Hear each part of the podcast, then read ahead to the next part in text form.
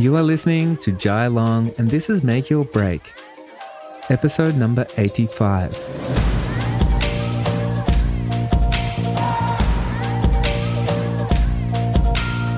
Today, I have a financial advisor on the podcast to bring you guys another insight into financial wealth, financial freedom, building ourselves some wealth, and making a bit of a plan. Because as creatives, I know firsthand that a lot of us and many of us, we don't really think too much about our financial future we don't really make a plan and we don't really put too much emphasis onto these little things. And I know for a fact how much just a small change, small habit change, or a small decision that you make now can impact our lives so, so big in the future. So it's really important just to take the time of day, like right now and out of our day just to talk about this kind of stuff and get a new perspective. So I've got Jackson Milan here with me, and he is a wealth coach. And he's going to coach us a little bit through how we can get started with investing and with the money mindset we need to grow our, our personal self, which is also going to help our business as creatives as well. So, out of Jackson's book, I actually pulled out his 10 rules, his 10 commandments, starting with investing. So, today we're going to dive into all 10 and get a bit of an overview. I'm also going to ask him how he made his break. We're going to talk about a project that he's working on, how he's got 27 staff working there in Sydney, and he's also going to travel around Australia in his truck as well, which is so exciting because one of the things that we like to do is we like to build a little bit of wealth for our future so we get the chance to do things like that. So we can travel a little bit, so we can have a little bit more freedom, have some more choices, and make different decisions. So I'm really excited to bring that to you. Before we get started, I'm still running the Mindset Reset Challenge. If you're interested in that, this week, I'm actually talking about abundance. So, abundance around money in particular. Just get over to my Instagram, which is at jailong.co. Go over to my Instagram and DM me mindset, and I'll send you a link to that. It's a lot of fun. I send a video every week. We're halfway through, and I would love for you to join me because every single week, if you can just think a little bit, be conscious about our mindset, about what we say to ourselves, about how we feel when we think about money. Are we triggered? Are we feeling empowered? Are we feeling guilty? There's so many emotions that come up. So, the more that we think about that, the more we're going to be able to make better decisions. So, let's get started. Jackson Milan on the podcast. He's right here, right now. Let's do this. Hey, so I'm here with Jackson Milan. I actually met Jackson on Clubhouse of out of all places, and um, I tend to do a lot of networking on all these new apps all the time. I had someone from TikTok not too long ago, but you can always find so many new people when you join a new platform and you're expanding your horizon like that. So Jackson, actually, he's in Sydney, aren't you, Jackson? I am. Yeah, Northern Beaches. Northern Beaches, and you are a financial advisor. Uh, I don't like to use the term financial advisor. I like to prefer uh, refer to ourselves as wealth coaches because there's a difference. nice, wealth coaches. So the reason why I kind of said it like that is because I wanted you to give yourself the title and sort of speak into that a little bit. Hundred percent, yeah. So I, I guess I'll, I'll, give you a bit of backstory, Jai, and, and for everyone listening, um, so they can kind of understand the context around all of this. Um, is that I, I started my career when I was nineteen, um, and uh, I don't look like a typical finance guy because I'm not. Um, I got involved in this industry because of my parents. My parents were business owners. Um, my mum was a hairdresser. She tried really hard to scale a salon and she was never really that successful. And my old man was a dreamer. He tried his hardest to, to really try every single business that he possibly could, but never really stuck to anything long enough to see success. And one of the things they always taught me as a kid is Jackson, if you want to be successful in life, you've got to work hard for it. And this is coming from people who kind of worked 16 hour days for as long as I could remember. But I remember getting to a point where I realized there was something wrong um, with what they taught me. Because the reality was that if what they told me was true, they would have been squillionaires but they weren't. They battled for every single dollar that they earned. Totally. And I quickly realized there was something wrong. There was a disconnect. There was something missing, and that they didn't understand the language of money. So I wanted to be a catalyst for change, and I got involved in the advice industry. I left school. I did my uh, my diploma of financial planning. Uh, I started as a trainee financial advisor, and there was uh, once again I could sense something really wrong. My first role was in a place called the Financial Advice Center, and it, it looked like a scene out of The Wolf of Wall Street. Um, it was atrocious. There was people on the floor of about 400 people on the phones. It was chaotic. It was just toxic in the air. And those people on the phones, calling people, selling them crappy commission based products, people like my parents who didn't need them, and reaping the rewards of taking advantage of people who didn't know any better. And I hated it. And I thought I'd done something wrong. I thought I'd made a big mistake. But what I just realized is I was just in the wrong environment. And very quickly I got fired um, because I wasn't uh, the, the, type of person that they wanted. Um, and then I realized that I needed to craft a new way. And I decided to start going down the path of being a wealth coach because what I realized is that people didn't necessarily need to be told what to do and have the responsibilities of their finances outsourced. They just needed to be educated how to do the right things for themselves. And then over the last 14 years, I've helped over a thousand clients build over 1.4 billion in combined wealth. It's amazing, man. You must be proud of yourself. Yeah, it's it's been an achievement. Look, I, have always been focused on impact, and I, we were talking about this the other night. Is that I think if you focus on impact, then income will follow. And my big thing has always been how do I help people like my parents, uh, people who haven't been taught money, haven't been given a leg up in life, are self made, and teach them to turn their hard work into financial freedom. And that's what it's all about. Man, I know like um listening to your story, like obviously I resonate with it and I know a lot of listeners resonate with it because we always start with like what our parents taught us and then we kind of as we come into our own, we start questioning all the time. And you know me from talking in Clubhouse, I'm a challenger. So I love challenging anything that anyone tells me always, right? So that's what I'm all about. And um, I think for myself, like the reason why I um, have some financial knowledge is because I'm always challenging what I believe people are doing, or if it works for them, or if it doesn't work for them. And of course, my parents, you know, comes down to what I've been taught and all that kind of stuff. But I really resonate with what you're saying because on a couple different levels. One is like my mum's the person on the other side of the call that gets, you know, gets scammed into everything. Like she gets uh, Telstra, like phone bills so big that the plan's not even on their website, you know, and it's like, how does she even get signed up to something like this? So all these things are always killing me. The second thing is like with financial advisor and you talking about like you're a wealth coach, there is so much stigma attached to a financial advisor. I'm not too sure why, but people tend to not trust them because people don't trust people with their money when they don't understand themselves about their own money. So then they're even more insecure about it. So bringing it back to being a coach, you're essentially allowing people to ask the questions and to be educated and to trust you a lot more. Yeah, and I think a lot of the problems stem from the fact that the financial advice industry is still very young and it evolved from a, a product sales role. Like my old man, funnily enough, and I didn't know this until I'd already embarked on this path of being a financial advisor. But one of my my dad's uh, uh, kind of businesses that he tried was he was a, a life insurance agent and a, uh, a savings plan agent before the superannuation days, before super was mandatory. And he worked for National Mutual and he was self employed and he was a commission based salesperson and basically used to go around door to door selling these insurance and investment savings products for commissions. And that was what evolved into what we now call a financial advisor. So to think that somebody who's doing a transactional door to door hmm. sales based role, a salesman. Yeah, the salesman in 30 in less than 30 years has now transitioned into being what is providing some life-changing advice, like proper life-altering advice. And unfortunately, a lot of those foundations and uh, a lot of the, that kind of DNA of where the industry came from came with it. And it's only now that the industry is actually transforming into a profession. There's, there's a lot more compliance in place to protect consumers. And there are a lot of great financial advisors out there, don't get me wrong. But there are a lot of cowboys who just seize control from their clients.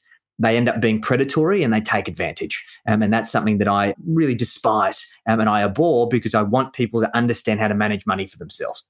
It's great that you see and it's great that you're making a change. And when I said that you should be proud of yourself, like before, it's not impacting the thousand people, it's standing out of line and taking it upon yourself to actually make a change. And that's to me takes so much courage because it's not an easy thing to do to like challenge the status quo and to um actually create something that's a little bit different and start that conversation. So I'm really happy that you're doing it. And um, I'm really happy that you're on my podcast today. So I'm excited to get into everything.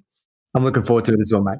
Well, before we get into it, because we've got um, basically your 10 commandments, your 10 rules on building wealth, just starting out, and we want to dive into those. And this is just a little segment out of your book that we're going to talk about at the end of this as well. But um, just sort of playing on this last thing because this is the biggest question that I get. Like people always say to me, like obviously I'm a business coach. People look to me for advice. And They say, Jai, how can I find a good financial advisor? How do I know that they're not just selling me the products that best suits them, not suit the client? Like how do I vet someone and trust someone to be, you know, my rock star in my corner? Yeah, I think there's a few things. So, what's super important, Jai, is I think everyone should learn how to manage things for themselves before they outsource it because it's so difficult to outsource anything. Like it's same in business, right? You can't outsource your marketing if you don't know how to market, you don't know your client avatar. Like it's always going to fall on deaf ears, and in some cases, the issues get magnified when you try to outsource it. You can't outsource your sales and create a sales team unless you've got some fundamentals around sales. And the same thing happens with your money. However, the most precious thing to everyone, like which is your money, which gives us the freedom and opportunities to do the things that we want to do. We think that we can just outsource before we have a deep understanding of the fundamentals of finance ourselves. So the first thing you need to do is you need to get educated. And it's you can start really simple. There's some phenomenal books out there, like the Barefoot Investors book. And a, a lot of financial advisors talk shit about Barefoot. I think he's fantastic. I think the movement that he's created to help everyday Australians get excited about their money is second to none. But what I also recognize is that barefoot doesn't work very well for business owners. And this is about understanding, well, okay, we can't just follow everything blindly. We can take the fundamentals, but it's about how do we then tailor this for ourselves. So there's a few key things that everyone needs to do. The first thing that you need to get really good at when it comes to finance is realizing that money is just a vehicle. You don't chase money, you chase outcomes, outcomes that are intrinsically important to you. And they are typically lifestyle outcomes or financial outcomes. For example, a lifestyle outcome is that you want to spend two months a year traveling Europe when we can finally get off this uh, get off this island that we call home, or you want to be able to send your kids to private school, or you want to be able to pursue your hobbies in your spare time and not work any more than forty hours a week. All of those goals can be reverse engineered, and we can work out the time and or the money required to achieve them. And then financial goals. Hey, you want to live in a nice house by the beach in Burleigh Heads, or you want to be able to build passive income so you don't have to work so hard. You don't have to go shoot weddings on the weekend. You can be picky and choosy around the clients that you work with. Okay, great. Well, once again, we can reverse engineer that into an action plan. What you need to do, get really good at is actually getting clear on not just your goals in the short, medium, and long term, but understanding the significance of those goals to you. And I facilitate that with three very simple questions. First question is what is fundamentally important to you? So, what are your non negotiable needs? Second question is assuming your fundamental needs are met, what then becomes your goals, your dreams, and your aspirations? And question number three is what is the significance of those goals, dreams, and aspirations to you? And the better that you can get at answering those three questions for yourself, the easier it's going to be for you to be able to achieve your goals. Love that, man. And just playing on that, do you find this is something that I really wanted to, to ask you, especially on this podcast, because I talk about it a lot, but I'm not a financial advisor. So I'd like to get your wealth of knowledge on this. Do you find a lot of people come to you and they have some sort of guilt around money and they have a block around money? They have a, like a, like their mindset is not conditioned around money. They got like a hate relationship with money. Do you find that uh, people feel not afraid, but they feel embarrassed when they come and they and they don't know the simple fundamentals around money. Yeah, definitely, and and it's it's a, a snowball because typically, and uh, what I find is many people have unrealistic expectations around their money, and then they beat themselves up when they fall short like to give you an example, I had a session with some of my private clients today, and we are talking around the importance of having a war chest, a cash flow war chest, both personally and in your business. And we did a bit of a mastermind session about it. And there were some people there that didn't have enough in their war chest, and it was giving them a lot of anxiety. So the question that I posed them is, I said, guys, okay, well, by when would you ideally like to have the war chest that you want, and what would that number be? And then they all set all of these really unrealistic timeframes. And when I challenged them on, I said, well, okay, you've set that time frame that you want it in three months but you don't feel like you can make it happen. What are you going to do? And they go, I feel hopeless. I'm probably not going to do anything. Mm. And this is the mentality many people have, like not just about their short term goals, but big, like their, their long term goals too. Like, oh, I can't buy the house that I want to live in in in Brunswick because it's going to take me too long to save the deposit. Ah, stuff it. I'm just going to go out and party. So it won't even start. Yeah. And the hardest momentum to create, and this comes down to physics, the hardest momentum to create is your initial momentum. And I start with some clients with saving $50 a month. I'm just breaking the ice. And then once you create that initial momentum, then we can compound and build upon it. And it just comes down to overcoming that guilt and understanding that this is about progress over perfection. Totally. I love that, man. And it just like it confirms so many things because I know, you know, myself included. And I know, like, even talking to my mom, I can't help her with finance because she gets so embarrassed about it. She wants to stop the conversation and she would rather live in absolute despair with her finances instead of admitting that she needs help or she admits that she doesn't know about money. And to me, that's like a crying shame because I'm like, why is this a secret? You know, like everyone knows all my finances. Everyone knows my community knows how much I get paid. Like everyone knows everything about finances for me because for me, I'm like, I don't think it should be a secret. I agree. like we don't grow and from secrets. 100%. I agree with you 100%, John. It's so refreshing that you talk about this because I'm the same. I'm an open book. Um, and I remember when, when I was planning for this trip that I'm, I'm going to be doing shortly, um, I recorded a video on YouTube where I showed everyone my personal profit and loss um, of what was my cash flow personally before I went on the trip, and then what's the cash flow going to be after the trip. And I had people reaching out to me in the DMs like, oh, Jackson, like, why are you sharing all of your own personal finance? Like, isn't that private? Like, shouldn't you keep that to yourself? I'm like, no. I found personally that when you when you hide things, you give them power over you. Even if you're embarrassed about your finances, share that experience openly. Own that experience because when you can own that experience and you can share it openly, you take its power away over you. I absolutely believe that. That's it's like hit home hard for me with so many different things. But I'm I am an oversharer because I'm I'm literally that person. Like it's kind of like the Eminem battle at the end of Eight Mile, where he like exposes all the things that the other person's going to talk about him. Now it takes away the power of all the things and all the ammunition. And I believe exactly. in that hundred percent. Hundred percent. Got to be like more like eight, eight, eight Mile Eminem exactly. hey, so before we dive in, I know that you're just about to go and travel around Australia in a nice big Land Cruiser and you run a business with, you know, 27 employees and, and you're doing all that as well. So tell us about the little adventure you got coming up. Yeah, look, I, similar to you, Jai, I've always been a big believer in kind of challenging the status quo and, and having this kind of curious mind that leads me to kind of challenging what is. And for a really long time, working with thousands of clients, we'd always ask them kind of questions around, okay, what are you, your, your big term goals? What are you trying to achieve? And most people have some sort of big bucket list item that they want to achieve. It's three months in Europe. It's the the year traveling around Australia with their kids. Um, but most of them set goals too far in the future. It's like in five years' time we'll do it, or in ten years' time we'll do it, or in when we're old and grey we'll do it. And I always challenge them, and I say, well, why don't you do it sooner? What's stopping it? And there's always an excuse. And I've always been a believer that you either find a way or you find an excuse. There's no in between. So I said, no, stuff this. I'm turning 32 at the end of this month, but I said, okay, at 31, in a year's time, I'm going to get my business in a position where I can manufacture financial freedom now. Enough financial freedom and enough flexibility from my business that I can travel around Australia for a year in a four wheel drive with my girlfriend and our two dogs and show people what it's like to create a seven figure lifestyle business today. And then 12 months ago, I set the wheels in motion and then I just started working systematically to get my business ready and get my finances ready and set everything into place that would afford me that freedom to be able to do it. And we leave in less than a month. Um, so it's just one of those things. When you set lofty goals, it's surprising what you can actually achieve. When you actually take the actions and make the plan. 100%. yeah. So many of us set those goals and then we don't uh, take the same amount of actions to hit those goals. So there's a big one. Exactly. Let's dive into these uh, 10 commandments, these 10 rules, building some wealth. So, number one, and I love this one do not pursue what your heart doesn't value. Can you tell us a little bit about that one?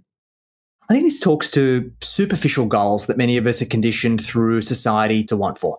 We're in a, a, society where we are getting bombarded by advertising and marketing for every single minute of the day that we're online. And it's it takes a very strong person with willpower and to really know what they want to not kind of give in to wanting for things that we actually our heart doesn't really value. Like, do you really want the the beach house the million dollar mansion? Do you really want to drive the Porsche or the Maserati? Like, do you really want to fly at the pointy end of the plane every time that you fly?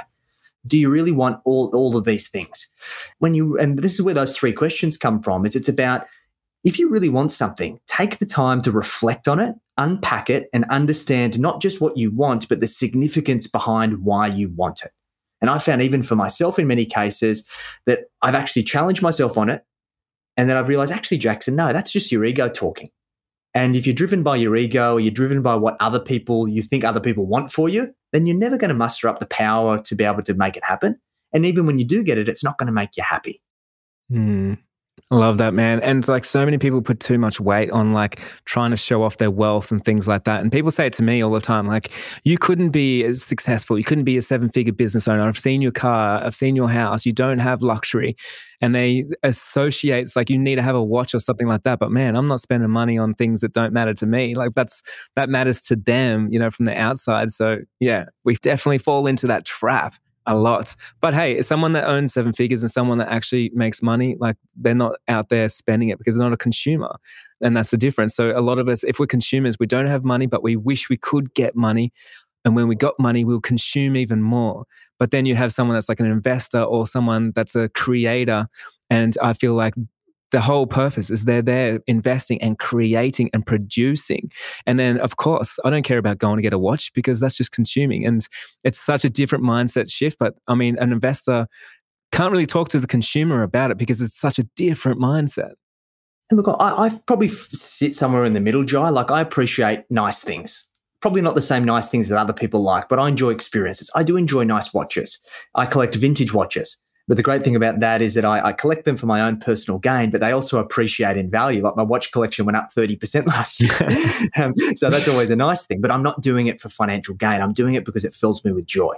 And I know that when I was younger and more ego driven, there were times that I'd, I'd wear the designer clothes and I'd, I'd drive the, the, the Mercedes AMG. And in my mind, I'm like, oh, people are going to think I'm real cool. And people are going to be like, oh, Jackson, that's an amazing uh, pair of, of shoes that you've got. Or I love that car that you drive.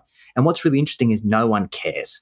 Mm. And it still leaves you with that big gaping hole of being unfulfilled until you find your purpose. And the reason why most wealthy people don't flaunt their wealth, and typically the ones that do aren't happy, is that they don't need to. They're doing the things that fill them up, and typically their money is a lag indicator for them just doing the things that already fill them with joy anyway. It's a game.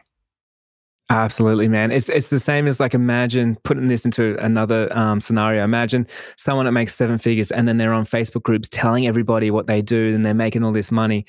You've of course going to go, are you sure that you're doing that? Because someone that makes seven figures generally are out there making seven figures and producing and creating and and they're in a whole different frequency. So yeah, it's just the same thing. It's like, do you actually need to show the money? Do you need to buy the things, or are you out there like producing and compounding what you have right now? Exactly. So, next one, number two fail to plan, plan to fail.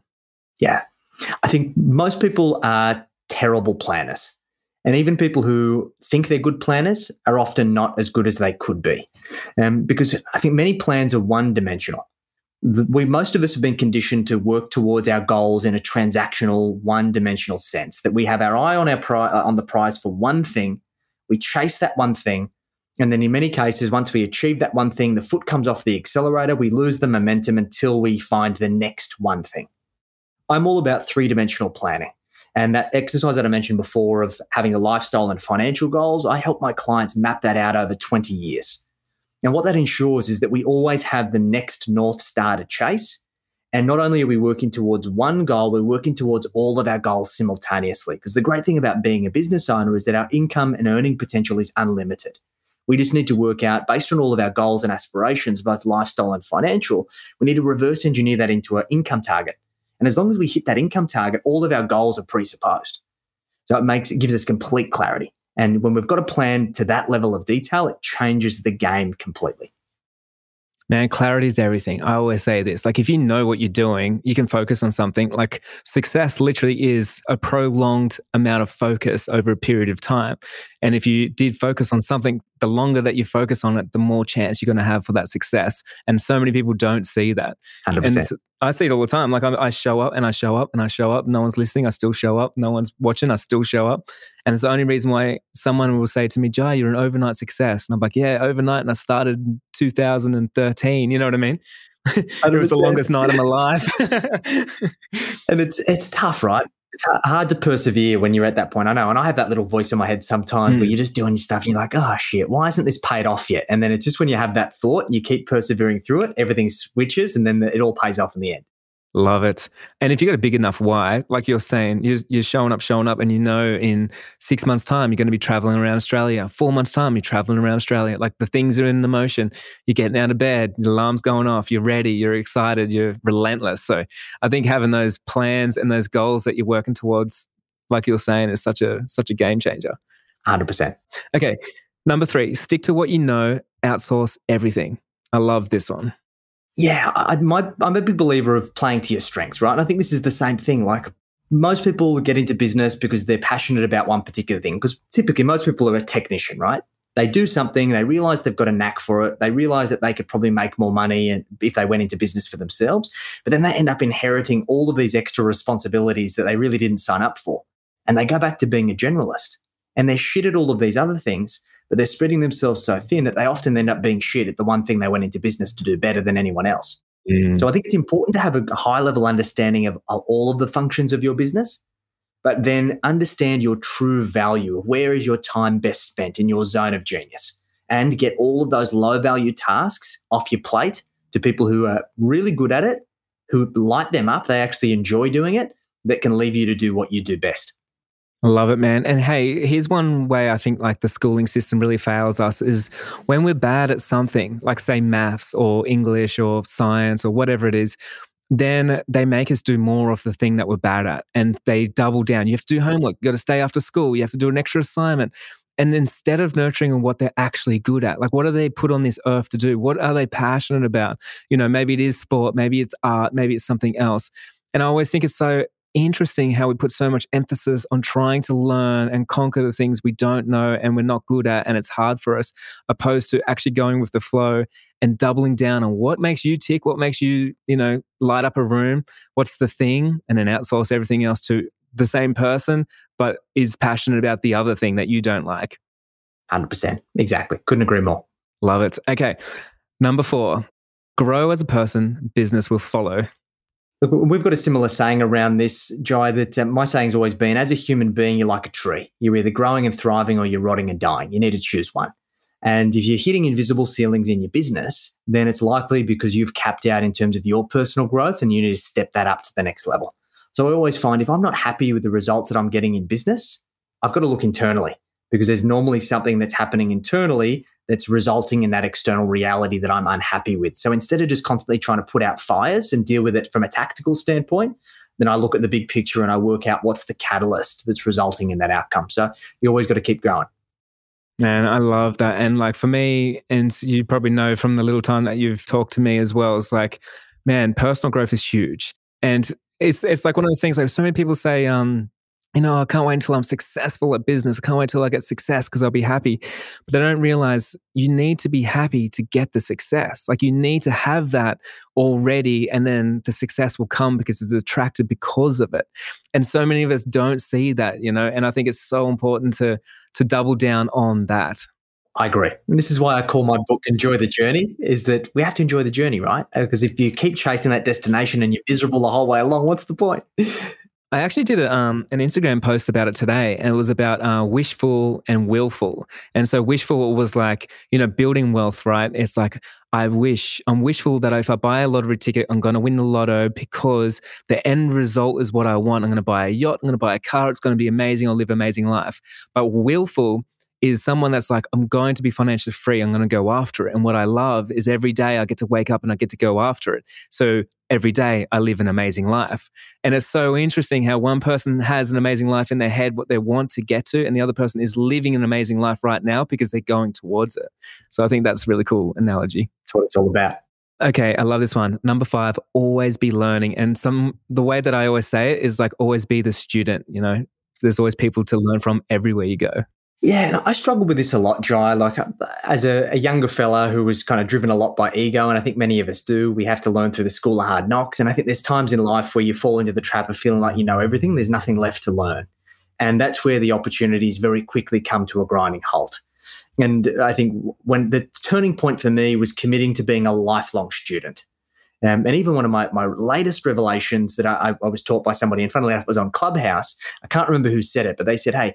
If you're closing your mind off to people that you don't like and you can't learn from those people, there is a substantial part of the world that you that you're missing out of lessons from. And I go, wow, okay, I never really thought about it that way. Like people like Grant Cardone and these types of individuals, I don't really like. Um, even people like Jordan Belfort, like they, I just don't align with their values. But even though I don't align with them from a values perspective, I don't have to agree with them on that basis.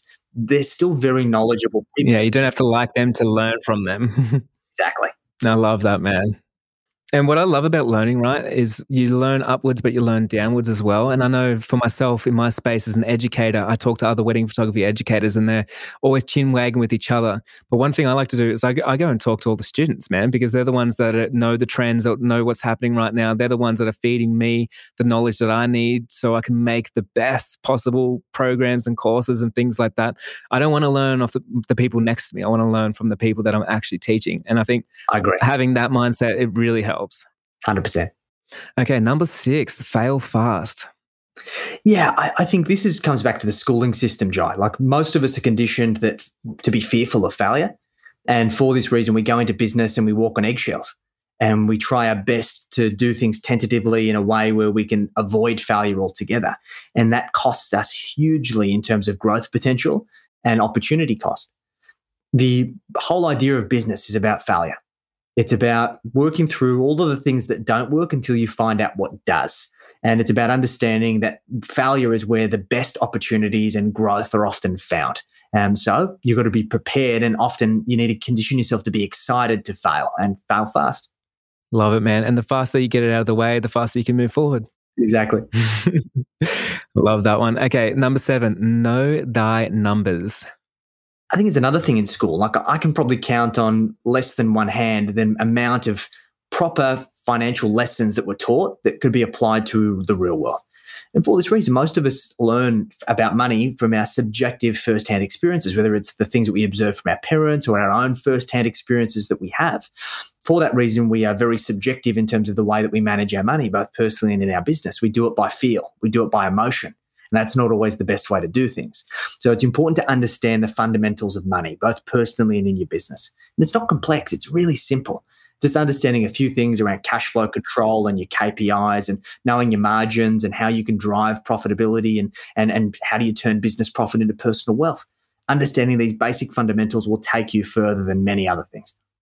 So, just to bring it to a little bit more of a basic understanding for all my wedding photographer and creative entrepreneurs that literally don't want to know about their numbers, do you think it's good even just to get into notes on your um on your computer and just track your weekly numbers? Like as in like okay so here's my net worth here's a here's a number here's like how much i'm making at the moment and then actually start looking at how much you're making and then what affects what you're making for instance, if you just bought a new camera, your net worth just went down, you know, whatever. And then so now you can actually start understanding the decisions that you make day to day and how that actually affects your numbers overall. There's a couple of other really simple things that we can do, Jai, that I find cash flow, because ultimately most numbers come back to cash flow control. And it's about, there's really three factors at play. There's the structure of how your money flows, there is the oversight of how you review your money and make better decisions into the future. And there's your behavior of do you have the right behaviors and are the right uh, outcomes exhibiting themselves based on the, the behaviors that you show. And in my experience, I've found that if we get the structure right, that is 70% of the battle. So we've got to have the right bank accounts, the right buckets. Then 20% is the oversight. We need to have a system for reviewing and optimizing. And that only leaves 10% for behavior. And if we lose this structure, then it means 80% of it is behavioral, which is sometimes an uphill battle. So the simplest mm. thing that hmm. all of you guys can do is just set up your buckets properly and have money flow. And if you want some more insight on that, I've got an educational guide that you can hit me up on IG um, and it'll walk you through step by step of how you can structure it and it keeps you out of a spreadsheet. Yeah, because I know my audience want to be left out of that spreadsheet. They're not keen. I mean, there's a reason why they don't know their numbers. exactly. exactly. Okay. So live for today. So this is number eight. Live for today and plan for tomorrow. This has been my life's motto. Um, and this is why I, I see myself as being in, in, the middle of those two camps of the investor and the consumer, because I think many of us tend to have one of two views. We're either YOLO, we derive instant gratification for everything and we blow every last red cent that we earn um, and we don't leave anything for tomorrow. Or we defer all gratification and we live on a shoestring budget, eating cornflakes for dinner because we want to make sure that we're preparing for the future that we're so fearful of falling short of. But what happens if we could have our cake and eat it too? What happens if we could do both? What if we could live an amazing lifestyle, but also still put money away to prepare for a future, which let's face it, might not come because we, we're on borrowed time. And the only thing we're guaranteed is today. So We want to make sure we reward ourselves for all of our hard work because this is about positive reinforcement of the right behaviors. Um, and if we can do that systematically, then we can have our cake and eat it too. We can live an amazing lifestyle and also achieve financial freedom in the future. Love it, man. That's, yeah, it's everything. So, uh, number nine, think big, act small. Yeah. Uh, I, I, like the, the whole idea of thinking bigger. My view has always been you shoot for the stars, and if you hit the moon, you're doing pretty well. And I think one of the biggest problems that many people have is that they don't set their goals big enough. Because what's the worst that can happen? Normally you, you set this big lofty goal and we were having a conversation about this last night actually um, of, uh, of talking about my goal of what i'm trying to do in terms of empowering business owners to achieve financial freedom. And i said i want to help a million people. And you're like oh why isn't it bigger? Um, which is true. Okay I, I, could set that goal as being a billion. And hey what happens if i end up at 2 million? It'd be still be better than where i started out. So i think all of us need to set that goal and then think bigger. And here's a great exercise for this guys. And jai we'll do this together. Okay let's do it so what I want you to do is I want you to put your hand up into a fist and I want you to squeeze it as hard as you can. There it is. Now squeeze harder. All right, it's getting harder. You could squeeze harder, right? My first instruction was squeeze as hard as you can. But then when I asked mm. you hmm. again to squeeze harder, you still had some some in the tank. Totally. And this is the power of a good coach. So why didn't I squeeze as hard as I could to start off with? exactly. we always play it safe. It is our first port of call. We follow the path of least resistance. And that's why having a good coach can hold you to a higher standard, get you to think big, but then also break it down into measurable, actionable steps to keep you on the right track. Love it, man. Okay, and then the last one, and then I'm going to get into a bit of a free for all because I want to ask you all the questions and put you on the spot. So, number 10, step back and reflect. Yeah, reflection is the most powerful tool that I have and every single person in this world has in their repertoire too often do we set a goal, we have a perception of what we think is going to happen, we set out in pursuit of it, and then we just move on to the next thing without actually taking the time to, to think about it. And this has been proven now hundreds of years, this principle works. This dates back as early as the Jesuit priests of the feedback loop. Set a perspective of what you think is going to happen, then go out and do it and take the time to stop and reflect. And what you'll find is that you'll have two overlapping circles. And in some cases, when you first start, those circles aren't very closely overlapped. But by reflecting, you say, okay, why did I think this was going to happen? And then I fell short. And by doing this over time, you start course correcting so those circles become closer and closer overlapped. So your perspective and perception of what is actually possible becomes super connected to what is realistic. And you will just achieve your goals. They end up becoming presupposed. Love it. One thing that like um I've told a lot of people is the more that I've uh, had a break from work, gone on a road trip, gone on a holiday or something, the more money I always make because I have a holistic approach, like overlook of my business. And then I can start seeing the things that I couldn't see when I was working in my business, hustling all day, doing the things I don't love doing. But yeah, when you step out, you can start seeing the whole picture and how it all works together and how you can easily make one change and make so much more income, more impact, everything else.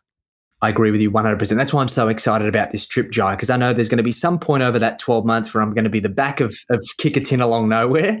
And, and I'm going to have this epiphany moment where everything's going to fall into place. And then I'm going to create even more momentum. So that time out of your business is just so valuable.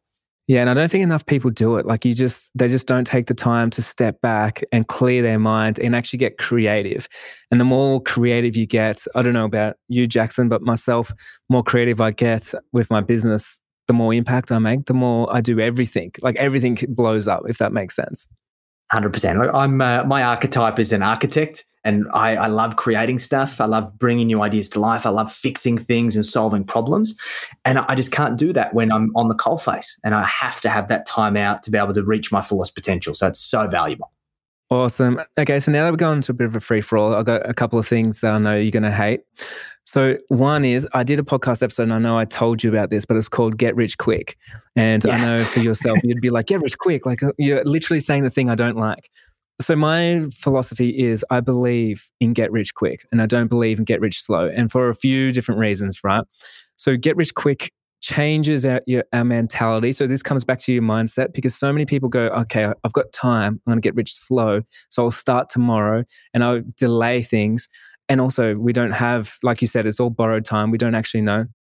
But with Get Rich Quick, it's all about like what can you do now to make a difference what can you do now to compound your knowledge go on a holiday just like you said like to me that's like ah this guy's going to get rich quick because he's thinking right now what can he do so just that's one thing like mindset change and the reason why i wanted to bring this up is because with our mindset when we do go i'm going to get rich slow because that's how everybody does it when I look around, if I go down to, you know, down to Melbourne here, anyone that's driving a fancy car or has a nice house and stuff, like they're always under 40 years old. And I'm like, okay, so if everybody has all this money, and then I look at my parents and, and then all my friends' parents and everything, and they were always told, like, get rich slow, buy an investment property. And now it's time for them to sell their houses. They don't even have enough money to trade up for the holiday and everything else. I'm starting to see like a bit of a flaw in the system. And so obviously, I'm not talking about like doing reckless things. I'm not talking about that at all. But I am talking about empowering yourself now so you can get rich within the next five, ten years through doing business, through doing uh, having products, buying assets, through empowering yourself into knowing what to do. What do you think about that? I agree with that completely, Jai. I think look, the, the and it's important that we have that caveat because I think um, many people and, and what we see is as individuals because we don't have these commandments that we've just run through, most of us don't have guiding principles around our money. That when we start talking around get rich fast, we end up becoming reckless because we can often be our own worst enemy. And I think the way that I refer to it is we need to get rich smart because ultimately, as an entrepreneur, we have an opportunity, a tremendous opportunity, and we are part of an elite club. An elite club of every rich list in the world has shares something in common with us. The vast majority of those people are business owners. The only difference between you and them is that they know how to get rich smart. They understand the fundamentals because there are only three ways to make money in this world and that have been proven over time. There is business, and the first thing you need to do is treat your business like it is an investment. Stop treating it like an ATM. Treat it like an investment. Turn it into the cash cow and build its value and understand is it a growth business? Do you have the business, the ability to scale up a business that can be sold? Unfortunately, many photography businesses cannot if you're just a solo operator. But there's creative ways that you can get around that. You can sell your lists. You can create products. You can create income streams. There's other things that you can do leveraging your primary skill set. So we can get rich smart. The next thing we can do is even if you are in, in a cash flow business where your business can't be sold, you need to have a systematic way of turning your business profits into wealth. And the two other ways you can you can do that that have been proven throughout all time is property and shares. And we don't need to be sexy with it. We can buy good quality blue chip property that we know is going to do 10% a year. And if you've contributed a 10% deposit, and that, so let's say we buy a million dollar property and we contribute a hundred grand, and that property goes up by 10%, that is a hundred percent return on your money. Where else are you going to get a hundred percent return? Or, and I know that you're into property development, Jai, we, we start, we build up equity, and then there's ways that we can manufacture wealth through property. Like there's some phenomenal strategies. We, we don't have to build uh, 40 apartment complexes. We can do dual occupancy subdivisions, or we can get a house and we can put a granny flat at the back. And we can get involved in the share market. We can go and buy a good quality index fund of the S&P 500 or the ASX 300. We don't need a stock pick. We don't need to get sexy and we can at least get started. And if you are interested in learning how to trade the stock market or manufacture wealth in other ways, then you need to study and you need to learn it. Because unless if you're just punting and saying, "Oh, I'm just going to throw it at my money at a dartboard and see what sticks," you're gambling. You may as well chuck that money in a poker machine at the RSL. Definitely, man. And I'm definitely like, it's funny because the stuff that I say, it works on both sides because for instance like if i was going to go and buy shares because i'm like i'm going to get rich quick i don't trade shares because i'm not a trader. Or if i'm going to buy crypto i don't i don't trade crypto because that's not what i do. But i do buy i'm getting rich quick because i've bought crypto and i bought shares and i've bought property and i bought you know all these things. I have lots of businesses. I'm doing things on the side because i'm going after it because i know i have borrowed time. And i know that today is the day that i'm going to start building my wealth. 100% And we've done exactly the same thing, mate. Like in three years, we've been built a, a, team of 27. We've got six businesses. We've got 600 clients around the world. Our business is valued at $5 million, and we've created that in three years. So you can get rich quick. And it's, it's just about understanding what's the smartest way to use your skill set and trade time for money, but then ensure that you hold on to that money and compound it so then you can you trade that money to buy back your time. Love it. And here's another saying that you're going to hate is um like this this stuff. You know, when people say like um, money doesn't buy happiness, right? And then I always say it's like, well, it buys you everything else, and being poor doesn't buy you anything. So, so it kind of breaks that limiting belief. And here's another one. And I hear people saying all this all the time. If it sounds too good to be true, then it probably is. Steer away from it. And I think this comes back from like my parents and their parents going through the, Cold War and the Depression, all this kind of stuff. They're always like, it's scarcity mindset. If it's too good to be true, it probably is. Don't go near opportunities. And I'm seeing more now, and as I'm been growing, is I have been avoiding things that are too good to be true, but now I'm realizing they are true though. And it's me limiting myself from a, a, like a limiting belief saying it's too good to be true because i believe it's not for me that i don't deserve it i'm not worthy of it. But for yourself for instance if you said hey jai i built a business in three years it's worth five million dollars it's so easy for me to say that's too good to be true. I'm going to steer away from that because that doesn't happen for people like myself. So what do you think about that saying yeah, I think it's really interesting. And I've been caught up in that myself because I think we've always got 2020 vision in hindsight, right? Like I'm sure we've all had those opportunities where we've kicked ourselves like, oh shit, I should have bought crypto at Oh, that's every day. so it's, it's just these things. But I think what's really important is this once again comes back to that subjective framework that we use to make financial decisions. If the only way for you to work out whether something is too good to be true or not is to have a due diligence framework that allows you to objectively assess the risk versus return because every investment in this world, your business included, has a relationship of risk versus return. How much risk is in the deal? So, what's your risk of losing capital? And what is the opportunity cost of this investment underperforming compared to other options that you have? And then, what is the potential upside considering past performance, considering other comparables, considering the fundamentals and the potential opportunity in the market based on the thing that you're looking to invest in? And if you've got, got a framework that you can ask yourself the right questions, check the boxes, dot your I's and cross your T's, then by all means jump in. But this is the difference between investing and gambling. Yeah, absolutely. And it's it's so interesting as well because like it's easy to say these things, especially as myself, but like it really does come down to the knowledge, right? Because I definitely don't stick my money. I put my money into risky things, but it's not risky to me. It's risky to other people. Other people see it and go, "That's a big risk. I can't believe you did that." And I'm like, it's a calculated risk to me because I know the downside, I know the upside, and I know the upside is much higher than the downside, and I'm willing to lose the downside to gain that upside. And I yep. think um, things become too good to be true.